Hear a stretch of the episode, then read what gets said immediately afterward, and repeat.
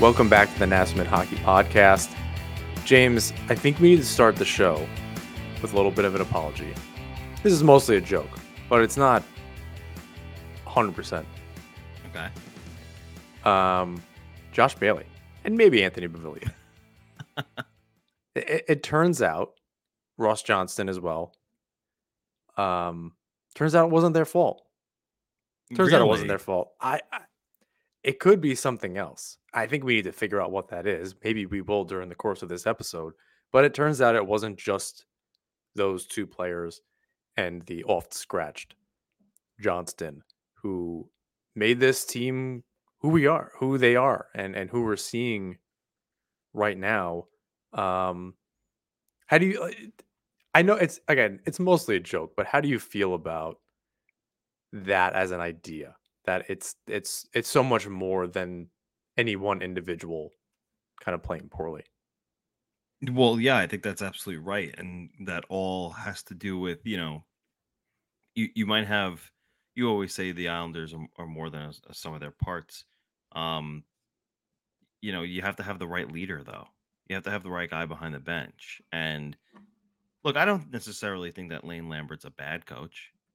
Um, but I, I don't think he's the right one, at least not right mm-hmm. now, because he hasn't shown me anything, right? Like a couple of things about Barry Trotz. You know, one, he came in as one of the winningest coaches in the in the NHL. If you're going to have a team that lacks star power and scoring ability, but can be a defensive juggernaut and have the best goaltending in the, in the NHL, you could kind of see how that might work. That's not happening under Lambert. And and the other thing too is like he hasn't done anything that has like created a spark. Like he, one of the things that Barry Trotz did right away when he came in as the Islanders head coach, if you remember, if memory serves, you know, he he had said to his former teammates or or his former team that he coached, first thing he said to them was, "Loved winning a cup with you guys. You want to do it again? You're gonna have to come through the fucking island." Oh, it's the Where is rallying cry from where there. is that? Where is that from Lane? Right? A- It was and a I, and different oppor- it was a different opportunity for Lane when he came in. I also like that we're starting the show like this. We'll get back to the notes in a second.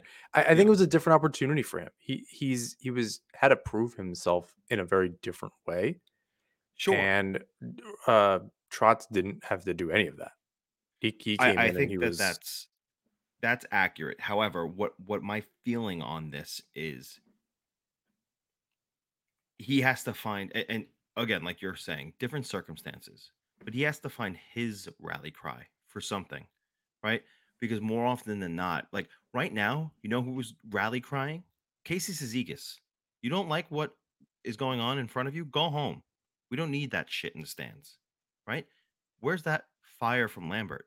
Because if he gets a little fiery the player's are going to get a little fiery for him and all of a sudden they're going to start playing better hockey but you're not really seeing that from Lane. Do you do, Instead, do you think that's true though? Because I I I I want I wonder if they they really need. I mean, what he's doing now isn't working, so maybe you're right. I, I wonder if that's the the step that they need though. And, and I What I'm seeing, Go ahead. wh- wh- what I'm seeing is a coach on the panel, night in and night out, who's I don't want to say emotionless. That's not the right word, but lacks a fire in that emotion and doesn't really have too much emphasis on urgency for this team. Whereas, you know, with with another coach in uh or in, in a different situation a couple years ago when Trotz first came in, right away it was you're gonna have to fucking come through us. From from Lambert, it's I hope we do better. It's never, oh, we're gonna be better. Oh, we're gonna we're gonna get this sh- this shit straightened out. The the It's way the way the way that I think about it sometimes is when when they're playing angry hockey, it's often unfocused, and and that's what they're playing now. They're already right. largely unfocused, so they need to find that middle ground. And and I think maybe in in, in a slightly different fra- in, in slightly different phrasing, they need to play energized. I like the word urgent. I like that. I like that word for this team because that's who. I mean, again, you, you think about this team over the last 10 years. And going back to that Pittsburgh series in 2013 and, and that short season, they were that, especially the fourth line, and they might not be able to be that, that anymore. Clearly, they can't, but or at least not every single game, which you can go listen to an earlier episode of this season and, and we would have we both said that and I know we weren't the only ones saying that but they're lacking that energy overall. They're not out there um they're not hard to play against and i hate that. That makes me sound like a neanderthal hockey commentator where it's it's not even necessarily about toughness either. They're just they're not hard to play against anywhere on the ice and that was a staple of this team and the roster has changed a lot but that's ultimately what made this team good, at least in two zones. They really needed the help on offense. And I don't think that they've, I don't want to say risk, that's not the right word, but they haven't transferred all this. They're not scoring a ton of goals, in other words. They're not outscoring their problems. They're giving up a ton of goals and then also not scoring. So even though some personnel has changed, main um, mainly Beauvillier and Bailey for Horvat and Engvall, it it's still they're still not scoring en- enough on a regular basis. Obviously, getting shut out by I don't even who I can't remember who played for the Edmonton Oilers the other night. Um, Skinner. Uh, both goalies are terrible. I don't think the other guy, the other guy that that uh, came up after Campbell was waived. I, I don't even think he, he's come up yet in, in, in a game. And if they can't get up for that game for a team that's that bad, maybe it is the coach. Maybe maybe it is. They don't. They, I I love again. I love that word, that urgency word, the energetic play and uh, toughness to a degree. Again, just difficult to play against. And and what was most alarming too was against that Oilers team where, you know, just last night, two nights ago, as you're hearing this, they came out hot. Scored 30 seconds in, Mat Barzal. Right? They were all over the Oilers, and suddenly they they let off the gas, and that was it. Well, they're letting little things derail their game. It's a penalty here and there. It's a, even a goal against. They're not able to rebound. And again, I don't know. And I said this last season. I think a big part of it is Lambert at this point because you can't change all the players. You can't change the on ice leadership overnight. You can change the coach. It's a lot easier. I don't know what his contract looks like. I don't know what Ledecky or Malkin want to continue to pay out. Um, but that that focus, it used to be that they couldn't start the games. Now they can't maintain that focus because they're coming out and doing it. And then they're letting these little road, the, the, you know, speed bumps completely derail their game. And and that to me comes from behind the bench. You need somebody back there that's um you need someone that can energize you, but that can also calm you down. He's he's not able to f- walk that fine line that it seemed Trotz was fired up behind the bench, but he seemed to find the moments when he could settle everything down, whether that was between periods Right. or on the bench. And, and that's the thing. He, he was able to figure out a way to curate that anger into energy on the ice. It didn't tr- translate from anger to anger between coach to player, but it translated from anger to energy from coach to player in the sense that the player was more motivated to play a better game rather than play an angry game. Th- th- that's honestly any of that is absent from the Islanders currently. They're not even playing angry. They're playing awful.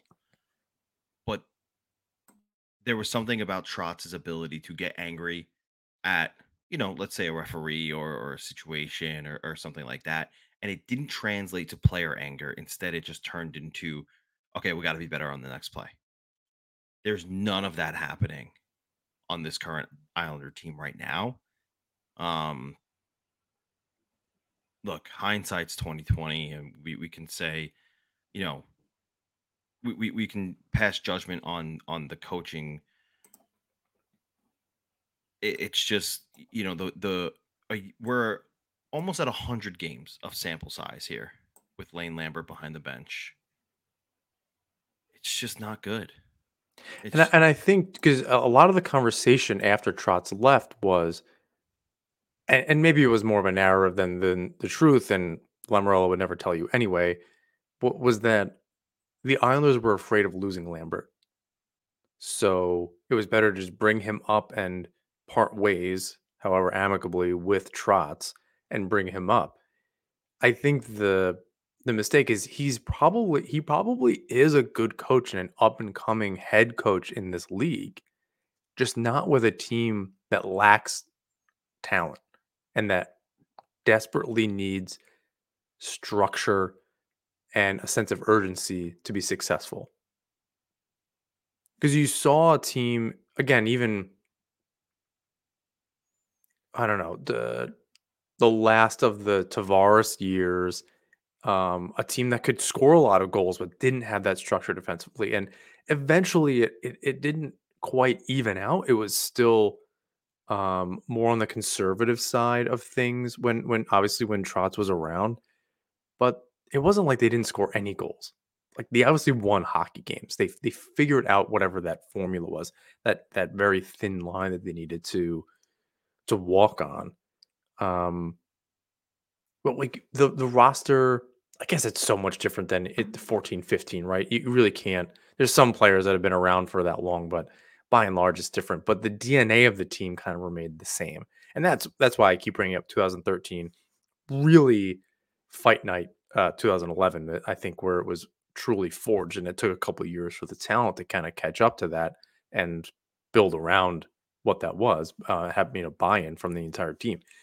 But since then, that the the DNA just didn't change for for 10 years. Up and a little less than because last year it was different and this year is different. The whole ethos of the team, who they are, is different. I guess my question is who is who are these Islanders? What's their identity? And I, and I don't, and I don't think that's a question we've had to ask ourselves in years. We knew no. exactly who this this team was, and now they completely lack identity. Who who who are they? And that's the thing, right? The, un- unfortunately, the identity has become a team that breaks down way too often rather than a team who is a pain in the ass to play against defensively. Like you know that when you're going to Long Island or if Long Island's coming at you, that you're in for a tough matchup. Teams aren't thinking that anymore. And, and we're talking about, again, two nights ago, they played the Oilers, who are sputtering. Like worst in the NHL right before before last night's game, before last night's win. I think they're they're flipping back and forth with the Sharks now. Worst team in the NHL. Granted, yes. Are they actually as bad as their record indicates? No. They have Connor McDavid, they have Leon Draisaitl, they have some powerhouses on that team. However, that's a team that does not have their shit together. And well, if they're beating the Islanders, who are now losers of five straight, if they don't have their shit together, what does that say about the Islanders? They don't have their shit together either. So you're looking at a team right now whose identity is yeah, we're we're that team that doesn't know how to finish. We'll we'll score a goal, maybe two, take a lead, and squander it. No one's worried when we're holding a lead. And that's the problem. They're just lost in general. There's no structure anywhere. Um, the, the team did need to loosen up, but this went way past that. The last 100 games, let's call it. I'm not exactly sure. I'm sure we're, yeah, 82 plus. I mean, with the playoffs, yeah, I mean, we're, we're right at that mark. We're in the high 90s. This is who they are. Even adding in, you know, having Fasching break out a little bit, you do lose Parise, who I think was a big part of that identity. Dare I say, a lunch pail mentality. Um, but he wasn't the only one. It was, you know, it was players around him. He, it wasn't one player doesn't make or break the an, an identity of the team. But you also don't have Lee performing where he should. You you have a fourth line that isn't really uh, maybe outside of Cizikas bringing it every single night. So you you really you really lost the core of that identity. Maybe there's four five players that made up a chunk of it, and that's uh, there's you know 12 players on offense. That's almost half. Half of them can't bring it. Engvall sure shit doesn't do it for all the good that he does. Every every single game, I sit there and think this is exactly what people in Toronto were trying to tell us when he came to this team. For however big and strong he is, he just is so passive when another body gets close to him. He very rarely win those wins those puck battles unless he already has position. He's he he just doesn't know how big he is. He's like a Great Dane. He just does he he's just walking into stuff and he has no idea how big he is. And when he can really cause a scene and and be successful, he just doesn't do it. That's not Horvat's game. Palmieri brings it a little bit. Um, Nelson's backed off a little bit. I've noticed that he's not nearly as physical. Um, Pageau has been good in the dot. That's it. So, like, you, even some of the players that you could just depend on being good, even in a very specific role, haven't been there. And then you have some new guys that are not bringing it the same way and shifting that identity a little bit. And and a coach who can't redefine who this team is. The identity can change. I don't think that's the argument, but you have to have one. And right now they're just meandering. They're lost. They're they don't have any energy. There's no, no rhyme or reason to it other than the mistakes. We're clearly seeing the mistakes, but even the success, we're not seeing. Well, what what's the thread? And, and maybe you have, so maybe tell me. I don't know that I've found the thread for what they're fi- what what actually is adding to success or adding up to success. The games that they've won, the goals they're scoring, it seems very haphazard that they're just. I mean, everyone's going to score a goal. You're going to score a goal eventually. I don't know that there's a there's there's nothing like oh okay this type when they get into this mindset and they're really forechecking or they're cycling or this or whatever maybe the second line because they have that chemistry I don't know any other line that's doing that though. There's just Well, I think that's it. I, I think that I think that is it. I think it's when the second line is going, they get uh, a power play goal. Noah Dobson is going, and Sorokin or Varlamov steal a game. All five of those things have to happen in order for the Islanders to win right now. That that's what it feels like, right? They're doing this right now. Like the games they won were in spite of um, you know, Barzal and Horvat chipping in. Like they're they're they're losing the games that Barzal and Horvat are, are chipping in. You know, so really right now it needs to be a perfect storm for the Islanders to win a game. Like it's it's it's concerning. and on top of that, Sorokin isn't stealing them games. No. But you know, the thing is, and and this is what I was thinking about when when you were just speaking a, a little earlier. You know, last season when Lane Lambert took over, the emphasis was put on we have to play faster, we have to play more offensive, and he tried to change the system a little bit. It reverted back at some point to a, a more defensive system because that wasn't working. But now I just wonder if everyone is confused. What is the system? Are we playing a defensive system? Are we playing an offensive system? What is our system?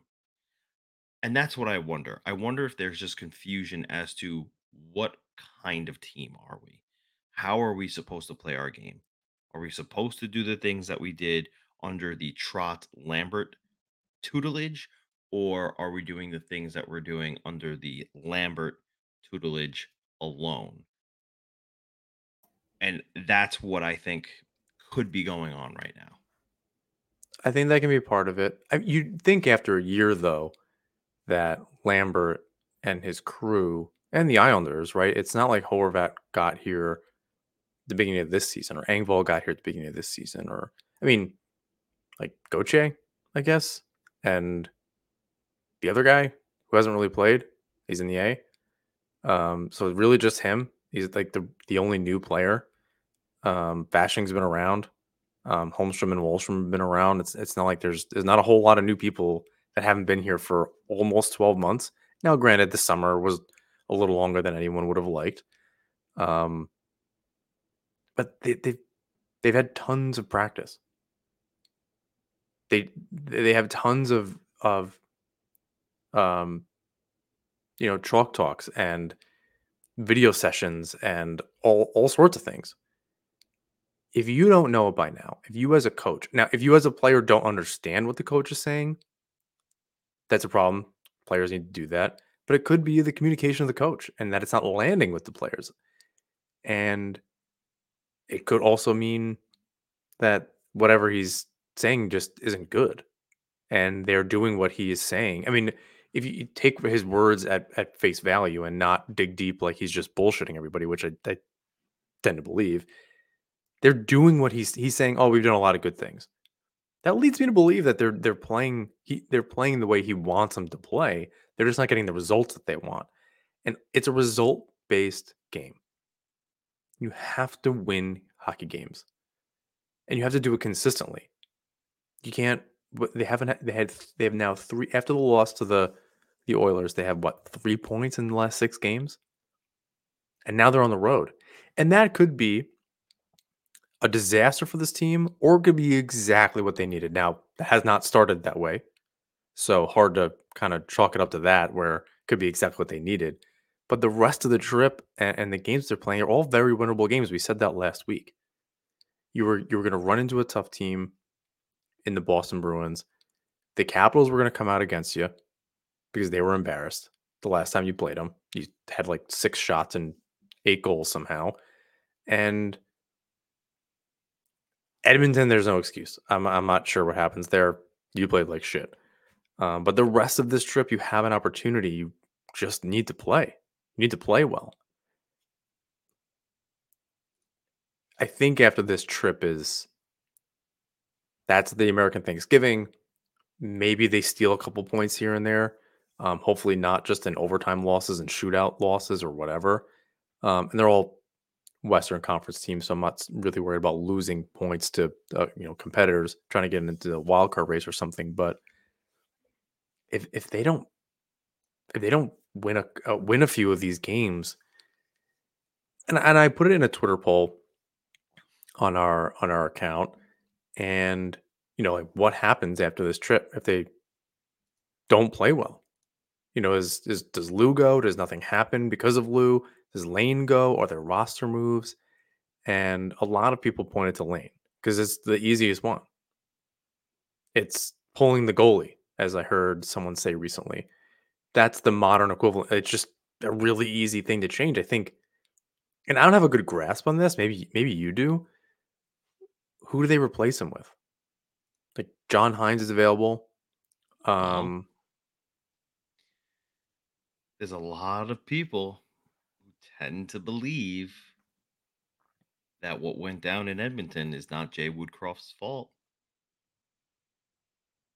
I've also heard that. You know, so I mean, look, the Oilers were fantastic last season. They couldn't buy a save. He They doesn't a he have the the best winning percentage as a coach in like potentially, team's history? yeah, I'm And this is like they're 100% the team that won five cups, right? They've also Yeah, had 10 coaches in 13 seasons. So there, if he has a big enough sample size, it's possible. And he's getting real primo Draisaitl and McDavid. Not all the coaches of the last few years had that luxury. Um, there was a time when Draisaitl, all that deal where he, where that he just signed wasn't the best thing. Um, and he definitely exceeded expectations on that. But so you think um, Woodcroft, maybe John Hynes, yeah. I'm um, I'm just saying that you know Woodcroft is a a viable um option out there. Personally, if you're asking me if anything's going to happen, no, I don't think anything's going to happen. I think that th- this is going to be, I don't know, they're going to ride this out for some strange reason. Um, that's just a gut feeling. I don't do you think the. Islanders are just gonna keep crossing their fingers and whatever happens, they could be out of it by the end of the month or mid December at this point? Yeah, I've been given no reason to believe otherwise. Right. Last season, when Lamoriello acquired Bo Horvat, it was leading up to you know the potential playoff run, which they eventually did go on. But I, you know, Lamoriello doesn't strike me as the type to strike early uh, in order to fix a problem that's clear because he believes in his group, right? Not recently. He has done things like that in the past on other teams. Uh, right. I'm talking about his Islanders sample size. His Islanders sample size in his later years of being a GM, these things have been, you know, they they rode themselves out. And he's been perfectly okay with saying over and over again, I believe in this group. I believe in this group. They'll turn it around. Say what you will about whether they do or they don't. Your definition of success is your own. Sometimes they have, sometimes they haven't. And there's just something despite you know, we've we've had this conversation despite this team looking better on paper than it has in a little while. Something's up. Something's missing. And you know, not that they have the dollars. They don't. But I look at, you know, a team like the Minnesota Wild was quick to address a need. They needed a penalty killer. They went out and got Zach Bogosian. Small under the radar move, but it was a, something that they did, right? Um, a couple other trades happened recently that other teams addressing needs. I don't see any reason or I I don't see any problem with addressing a need early if you have to. And if you're not going to fire the coach, because, you know, let's let's face it, even if it's not the coach's fault, it just happened in, in Edmonton. Someone has to be the sacrificial lamb. Something has to change, right? You can't just continue to go down this path. Well, it just And if I'm a player and nothing's happening, it just seems like there are no consequences, right, right? Some nothing is nothing, and now they and they should.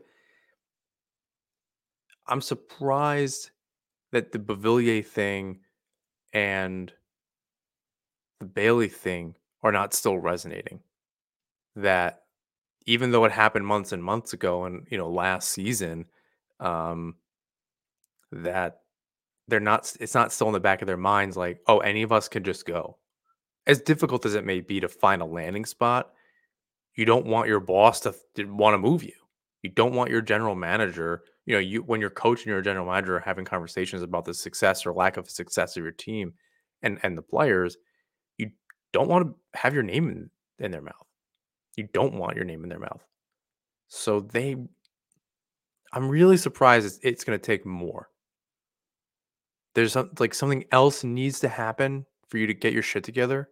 You need another player to leave or you know, their family and all this shit, you know, that Casey was saying about when you come for one of us, you come from for all of us. And eh, all that in theory is is fantastic. Um, but you're you're there to do one thing. You're there to win hockey games and ultimately the Stanley Cup. And you're getting further from that. Every team that is bad goes through this. I'm not yeah, saying we should be throwing jerseys on the ice, no. but you know, there's a level of frustration. We are the customer. The thing is, you know, and, and again, going back to other teams not being afraid to address a need, you know, now looking at what's going on, you, you, you look around the league right right now. A couple teams are willing to sell, namely Calgary. One of their defensemen, Nikita Zadorov, wants out. Another one of their defensemen, Noah Hanifin, was on the verge of a long term extension. That's dead. Nazem Kadri just said, if we're rebuilding, I'm out. I'll waive my NTC. Right. So there's there's options, right? There are going to be players available. Yeah, how do the Islanders do that?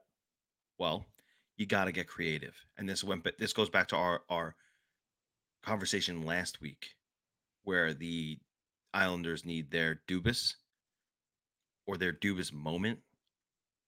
The Penguins couldn't afford Erik Karlsson. Make it happen. He did. Yeah, I think that's where, you know, so I asked that question and the response to my own question is that's Lou's fucking job. It's not our job to figure out how to and be uncap friendly and be armchair Right. GM. Like he has one job: make the team Right. good. Exactly. I don't want to have to. There, there. To your to your point, there are options. Do literally anything. Right. Oh, and, and and I'm not saying do anything for the sake of of change, for the sake of doing anything. Make a calculated move. The blue line is suffering. Well, there's a really good two-way defenseman who can transition the puck well in Noah Hanifin out there. He's going to cost a pretty penny. You're going to have to move some money around. But like you just said, it's not our job to sit on cap friendly and figure out who's going to go where. That's his job. The And I don't think we're asking is, anything unreasonable either, right? we're This is not. literally his job. This is literally his job. The fact of the matter is that yes, he put himself in a position where he has all of these long-term contracts that might be difficult to move. However, that doesn't mean that they're immovable. Anybody can move. Anybody. Wayne Gretzky was traded, and I understand the circumstances were different. No move clause, no trade clauses were not a thing. Whatever. That doesn't matter because other GMs have proven that they can make those things happen, namely Kyle Dubas, who did it with Erik Karlsson. I keep referring to that one because it's like the biggest, most recent one I could think of. But it's just it's just the truth. It's not the only example. There are others. But the job of the GM is to make the team better. And all stemming back to this summer, he has done has maintained his mediocrity, his mediocrity. And I get, you know, different team because we have Horvat for a full year, different team because we have Engvall for a full year. Well, guess what? The other teams from those playoff runs, they also made trades leading up to the trade deadline. But over the summer, they made some other moves to to come into the season and be a little bit better.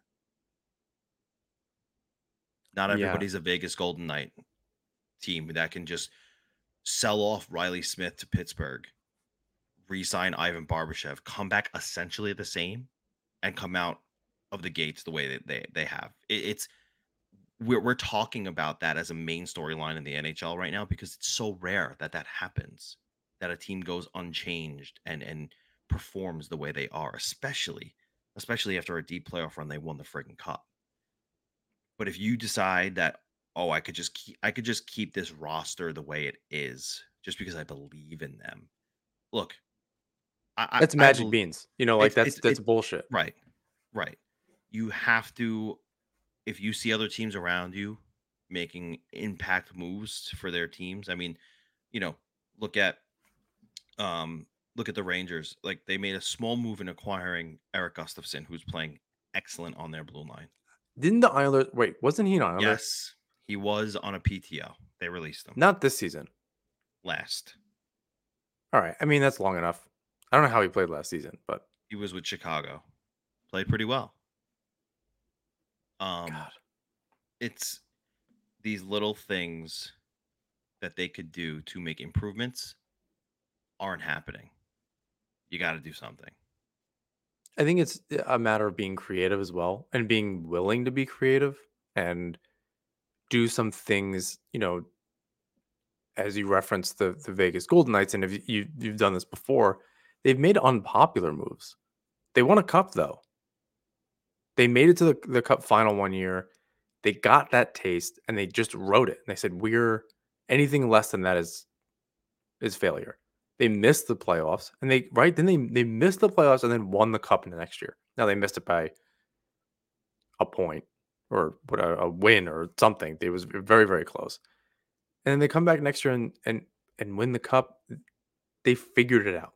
They didn't just sit there and said, "Well, the cap is flat. Maybe next year." If that was the case, and I think we even had this conversation, it, it's very possible we just like don't need to do anything. If they're not going to make any moves, maybe we talked about this over the summer. See you next year. I think I, I tweeted about it. Was it me, me, me and Capolini or me and somebody? I was like, if, if this is just what it's going to be, see you next year. We'll have the same conversation next April. It's a it's irrelevant. You're you're not doing anything, and uh, it's unfortunate. And and Lamoriello even said as much that he made some of these moves thinking the cap would go up. Well, you but you had time when some of these players may have had value, uh, and I'm I'm not including Lee in that conversation just yet. But Pageau, I don't know that he has value off the island. I don't know that it's possible to move him without attaching. I don't know what you need to touch. You're going to give up another first round pick,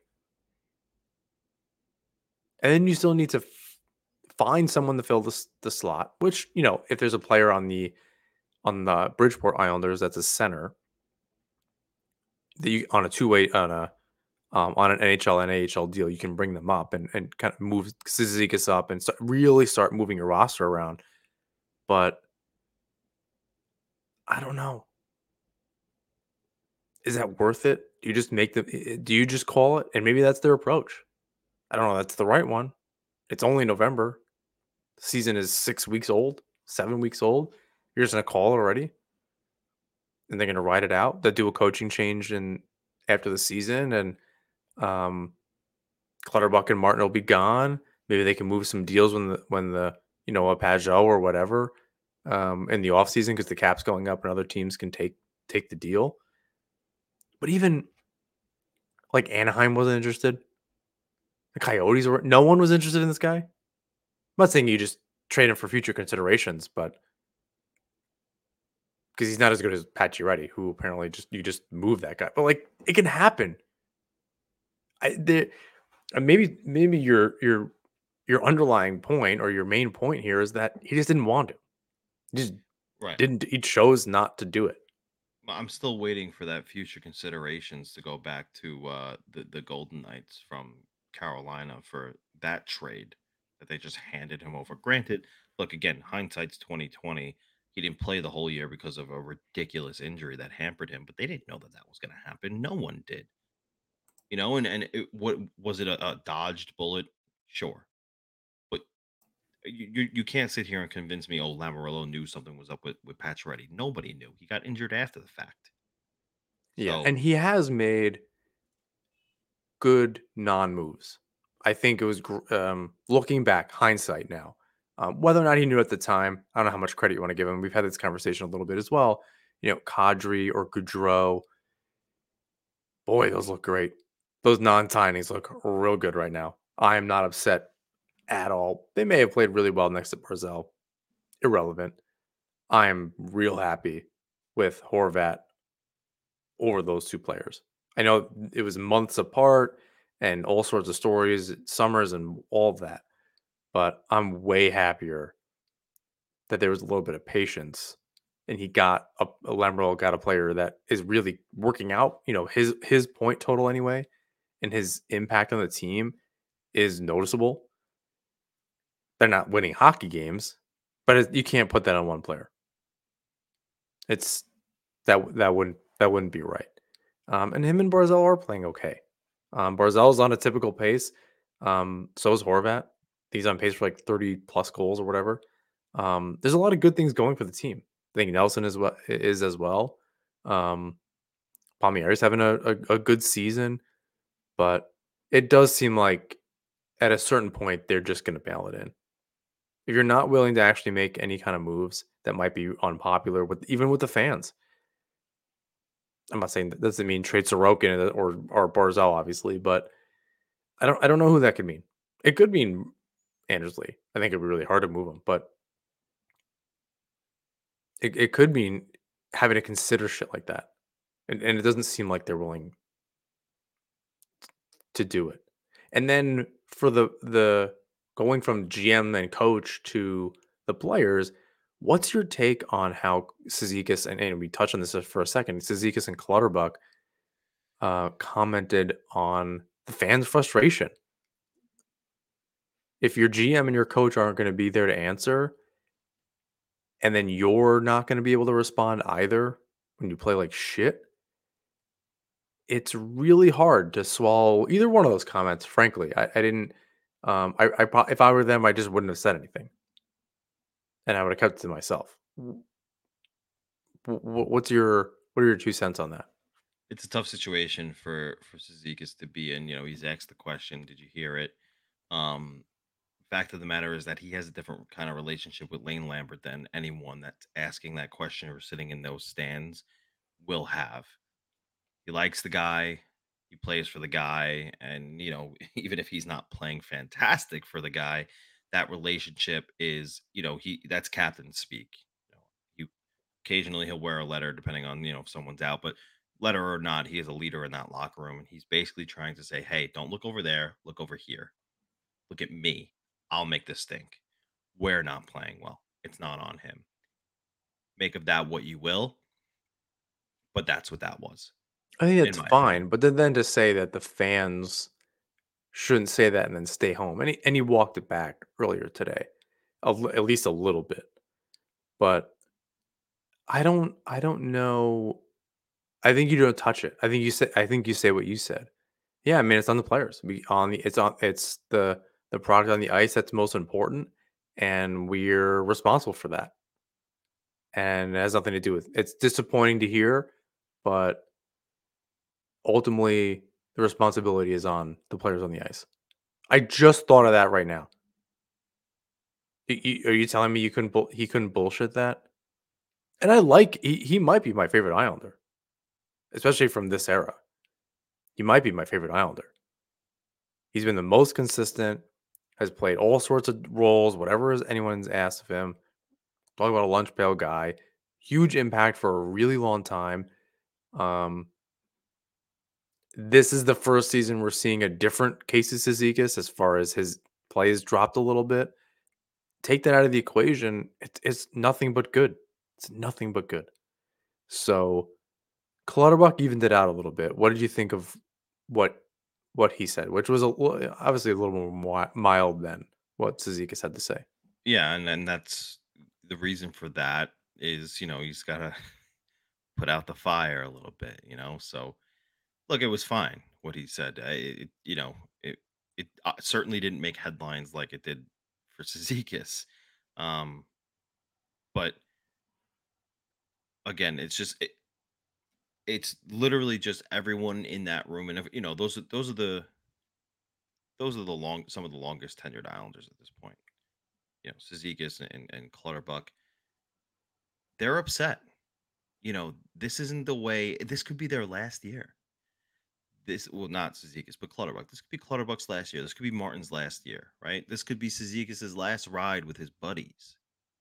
They're wearing their hearts on their sleeves a little bit right now. They're they're definitely frustrated at at the way things are playing. Is that frustration translating well onto the ice? No, it is not. Um, but I think that's what that is. You know, some frustration that if this is in fact the last year that they're going to be together, that the the band is going to be, you know, on that line. This isn't the way they want to go out And so, you know, that that's maybe why Cizikas said what he said and why Clutterbuck is like, okay, let's reel it back back in a little bit. Although he's not that wrong, you know. And that's not me saying he's not wrong. That's you know, Clutterbuck saying, you know, yeah, we don't want to hear that. But you know, again, that the the, the onus is on the players. You don't want to hear that. Yeah. You got to perform better. You got to do you got to do better in front of you. And and it's it's difficult to be in that position where this is this is potentially our last ride and this is the way we're going out. sucks. We don't want to hear that, but that's that's that's what we're that's what we're putting out on the ice in front of you. So that's what you're gonna get. Bet the action on the ice with DraftKings Sportsbook. Download the app now and use code THPN. New customers get 150 bucks instantly in bonus bets for betting just $5 on hockey. That's code THPN only on DraftKings Sportsbook, an official sports betting partner of the NHL. The crown is yours. Bonus bets expire 186 hours after issuance. Gambling problem? Call 1 800 Gambler or visit www.1800Gambler.net. In New York, call 877 8 HOPE New York or text HOPE New York 467369. In Connecticut, help is available for problem gambling. Call 888 789 7777 or visit ccpg.org. Please play responsibly. On behalf of Boot Hill Casino and Resort. 21 plus, age varies by jurisdiction, void in Ontario. Bonus bets expire 168 hours after issuance. See dkng.com slash hockey for eligibility and deposit restrictions, terms, and responsible gaming resources. NHL and the NHL Shield are registered trademarks of the National Hockey League.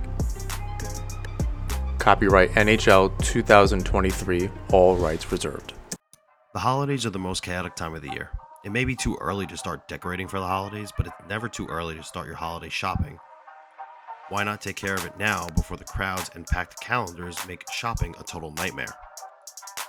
Especially when you can get some of the best deals of the season well before Black Friday. You can shop Raycon products right now and save up to 50% off because their early Black Friday sale is going on right now. Raycon's wireless earbuds are some of the best bang for your buck earbuds you can get on the market right now.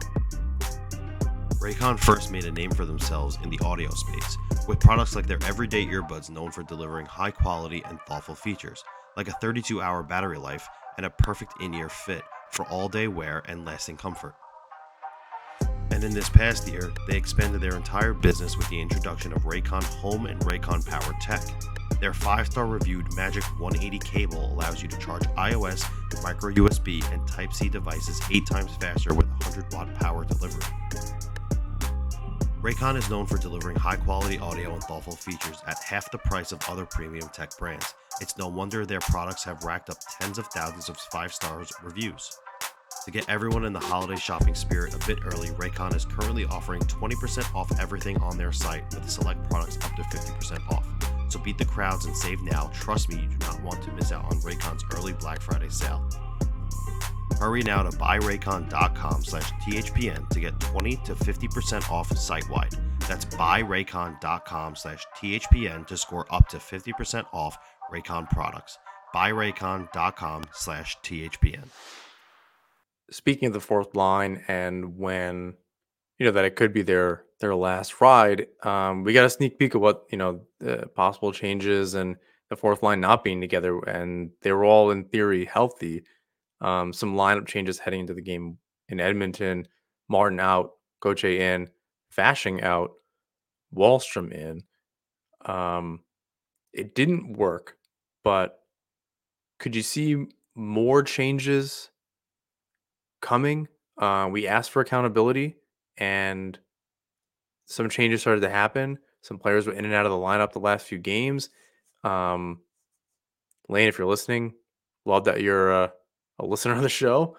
Um, but w- what do you think of these moves, even though they didn't work? And do you see more coming? Well, what well do they have to go back to now? I mean, you That's one can of you can move some things around a little bit sure. more. No, uh, you're you're right. Um, but what what are who are they going to put in at this point? You know, you you you you want new blood in the lineup. You're going to have to reach down into Bridgeport. Um, And you don't really have the you, room to do it. You don't have the ro- literal roster space or the money. yeah, you you tweeted this from the NHP account, but Iskhakov is playing great, ten points in 12 uh 12 games. Um, you know, do you reach for I don't know, uh uh Robin Salo, who's shown some flashes on the blue line? there, there's not too much depth in Bridgeport either, quite frankly. Um, I- how is he? William Dufour is a goal and a t- two assists in nine games. Yeah, and and and Bridgeport's scoring goals from what I'm seeing. It's not like they're going in and, and getting Yeah, uh, goose egged either. They just lost yeah. Five four to Syracuse uh, earlier today, yesterday. Um, I think it was earlier today. Yeah, um, so it's not like they're not scoring goals and he's just not in on it. Um, well, that's exactly sorry, that's exactly it. They're scoring goals and he's just not in on it somehow. Maybe he's playing well on other parts of the ice. Uh, a little hard to keep track of. I guess go go check out uh, up the turnpike and our our buddy Mitch over there for some prospect news. But um, yeah, I don't know if you go get you know if you try to you can waive uh, Holmstrom and and bring up Iskhakov, but I don't know if that's necessarily the right move. The next thing for me is um, Fasching Cizikas and Gauthier as a fourth line to, to really see if that works and see if that balances out anything. Maybe you get a couple more penalty killers uh, that are, you know, uh, hopefully one of them plays on the PK if, if Clutterbuck is out and try to. It's really the last ditch effort to to have the most turnover on the roster to see if that's even it. Is it the old guys that just don't have it anymore, or what? I, I'm not sure. That's really after that. I don't. I don't know. I think you're dead in the water. By the time they figure out that it didn't work, the season's over for them. It's December or Christmas or whatever, and it's it's done. They're cooked. Um, but it's another loss against a really bad team. Um, where do they go from here? What are you know the I, I had um I tweeted the a little bit of the joke uh, and I said that's how we would start the show. You know, what do the Islanders do now? Where do they go? Um, are they cooked? Um, is time running out? And uh, I'd love to get to some of the questions because I know you have a, a a short evening here tonight. Um, so I, I want to kind of go through that question quickly, and then we'll finish up with some questions. Quite frankly, they can't, you know, mail it in. They have to build on what they got because their core is signed for quite a while. You have both Barzal and Horvat in the first year of their eight-year deals. Um, you have Lee for the next three, well, two seasons after this. Um, you have Engvall for the next seven. Uh, Cizikas for the next three. You have Pelech and Pulock for the next six and seven. Mayfield for the next seven. Uh, Sorokin for the next eight. Where's this core going? Nowhere. So you're gonna have to build around those guys. You're gonna Yeah. have to continue pushing for playoff opportunities. I mean, do, do do you settle for that mushy middle, try and accrue some draft picks in the teens and hope that they work out to be a David Pasternak? I mean, they need something in that regard. Right. They need they need to get some first round draft picks here and here and there. Right. So it'll uh it'll be interesting. Um, I agree. They they got to do something. There's there's time in the near future, the next few seasons, where I imagine Nelson comes back. I'm not sure about Palmieri. I don't know about Lee at this point. Um, but there's time in years from now, not this coming off season, and not even the one after that. So, I think to your point, they can't mail it in. They have to do something. Um, because right now the who you would even want to sell off isn't worth that much. Not as much as it means to your team. So Yeah, I that mean- I think is a little bit of the the issue that this team's going through. Well, unfortunately, they're you know, and this is the decision they're going to have to make if it continues to go down this road. Their most valuable asset that they could sell is probably a guy named Brock Nelson. Two years left at a really reasonable cap hit who can score 30 to 40 goals. You know, you hate the thought of it, but other side of 30, you, need some assets. That's a guy who can potentially retrieve you something pretty. Yeah. Maybe even JG Pageau, you know, who again. Oh, that one's an of- easier one, I think, for most people. Oh, it's for sure it's easy, but other side of 30, um, he'll have, you know, at this point, two years left after this this season. And you know, by the time they trade him, maybe it's only two and a half years that they're dealing with it. Um I'm I'm not sure it'll retrieve him that much, you know, not as much as Brock Nelson, certainly, but it's something to think about. Um, you know, they'll keep on to Noah Dobson. He's something, he's a, a, a solid piece to build around. He's playing really well. I think the the same for Romanov. I don't I don't see any reason why he can't stick. Um, but you're not trading Pulock, Pelech, and, and Mayfield. No one's going to take those contracts. Um, and, and that's really it.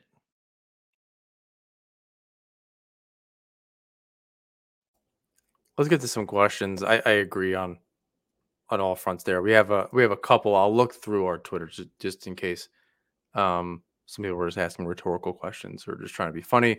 Uh, so we won't go Um, we won't go into any of those. Um, Michael Valdini, and I don't, I don't know how serious this was. Um, I don't think I, I think I know the answer, um, but maybe just for the for the walls. Um, he asked, circling back on Bailey, do they take a flyer on him?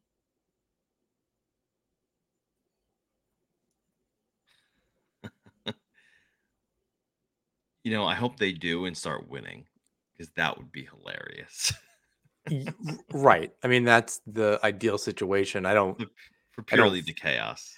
for the chaos. I obviously don't think that that's an an actual solution to anything. And if you're going to spend, any, and granted, you'd come back on like a super low deal, but they don't really even have that. And then it. So you're you're saying about moving Holmstrom off the roster, you have to waive him, um, or somebody else, and who cares if they get picked up? It's whatever. If you're if you're picking up Bailey, who cares? Um, you let whoever go. Um, yeah, I don't I don't think that that's um, necessarily the answer. Um, we we talked Tim Tim Roberts also asked if if Lane is out, who replaces him. We we touched on on that a little bit.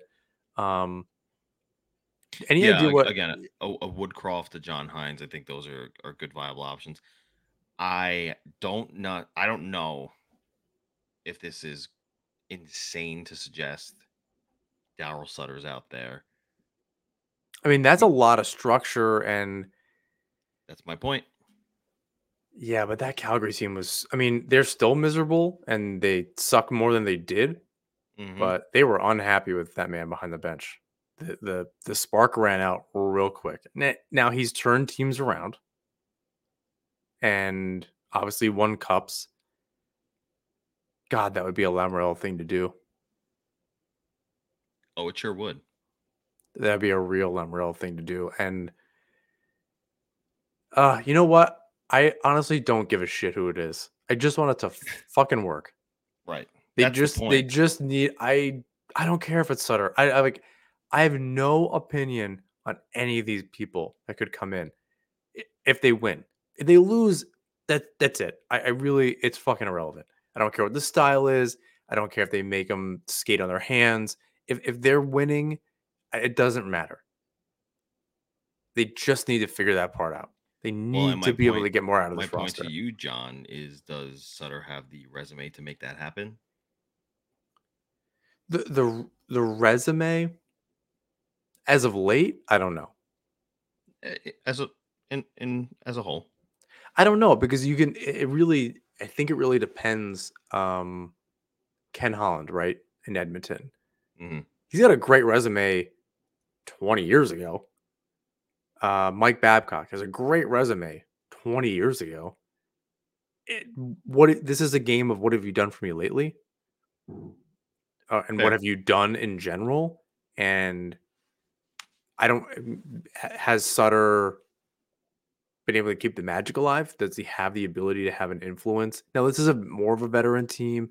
It's not a lot of young, young players. He could have the right impact. It really just depends if it connects. Right now, and what we're seeing with Lambert is that it's clearly not. Um, and it did with Trotz for the most part. They weren't perfect, but it they, you know, and I and I think this is a little bit of rose-colored glasses. Let me know if you agree.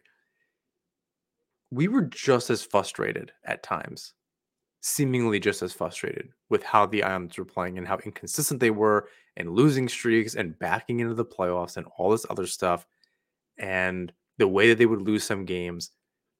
But this is maybe it just feels like we were that frustrated. It seems like a dream scenario to have Trotz behind the bench again.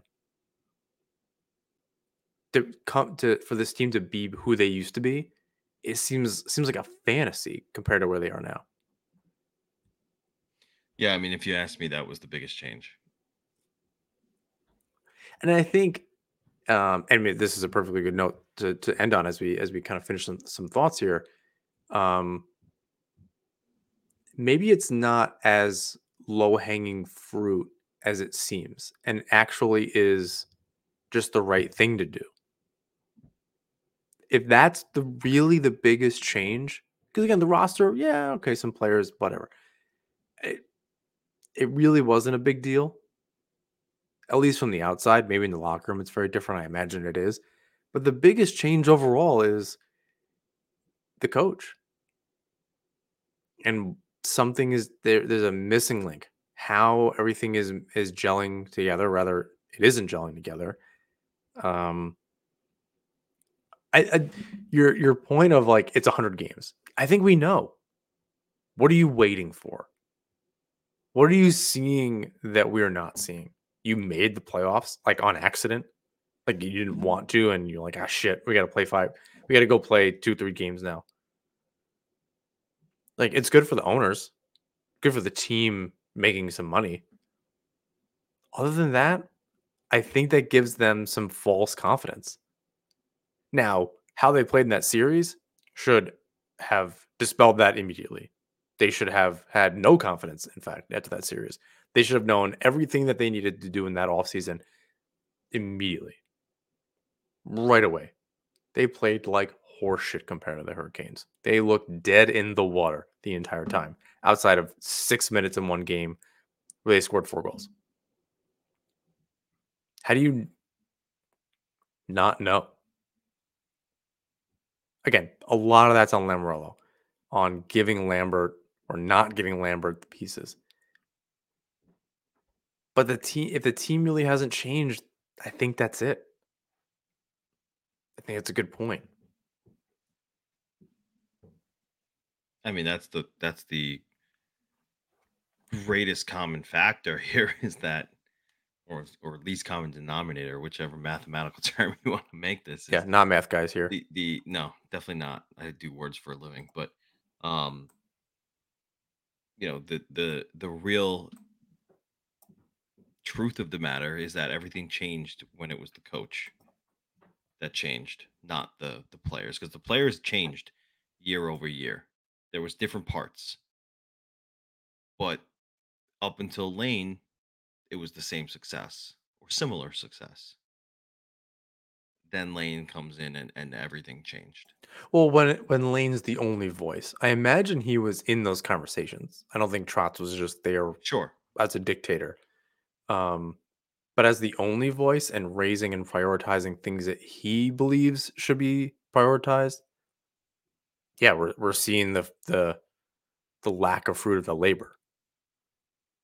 And I part of it, and, and to circle back to how we started this conversation about their identity, is it doesn't seem like they're trying very hard. Like the effort isn't there. I'm sure they're very tired afterwards and there's effort and whatever, but not like it used to be. There's just again, as we said, it's that urgency, it's that energy. Like you, you don't, you're not like, you know what? They really got four to one. It didn't feel like they lost four to one. It felt like a much better hockey game than that. I don't think I've said that about any of their losses. Hell, when they win, I'm like, how? Other than the score, I don't know how. Like, and that's every single game that they're winning. They've not like outright dominated in 15 games this season or however many games they've played. And I haven't sat there and been like, they're they were the better hockey team. You're gonna win when you're not at times. That's perfectly fine. At all, you're not gonna do that at all. That's a problem. You're gonna win games like that three nothing or whatever it was against the the Capitals. Fine.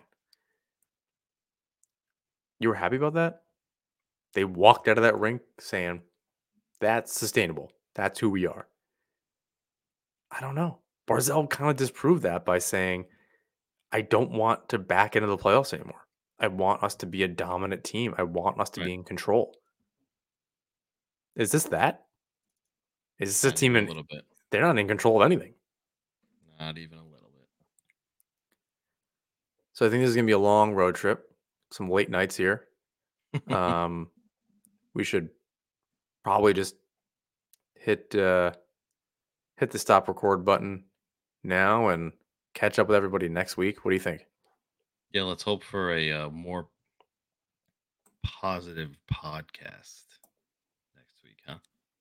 Yeah, I mean, yes, I wanted to end on some positive things. We kind of just got into a very one track episode here, um, and that's fine. It happens. Um, but yeah, crossing our fingers that we we come in next week. They've rebound. They've they've rebounded a little bit. Um, they feel like they're making some progress. They get back into the the, the playoff conversation, um, and then it's Thanksgiving.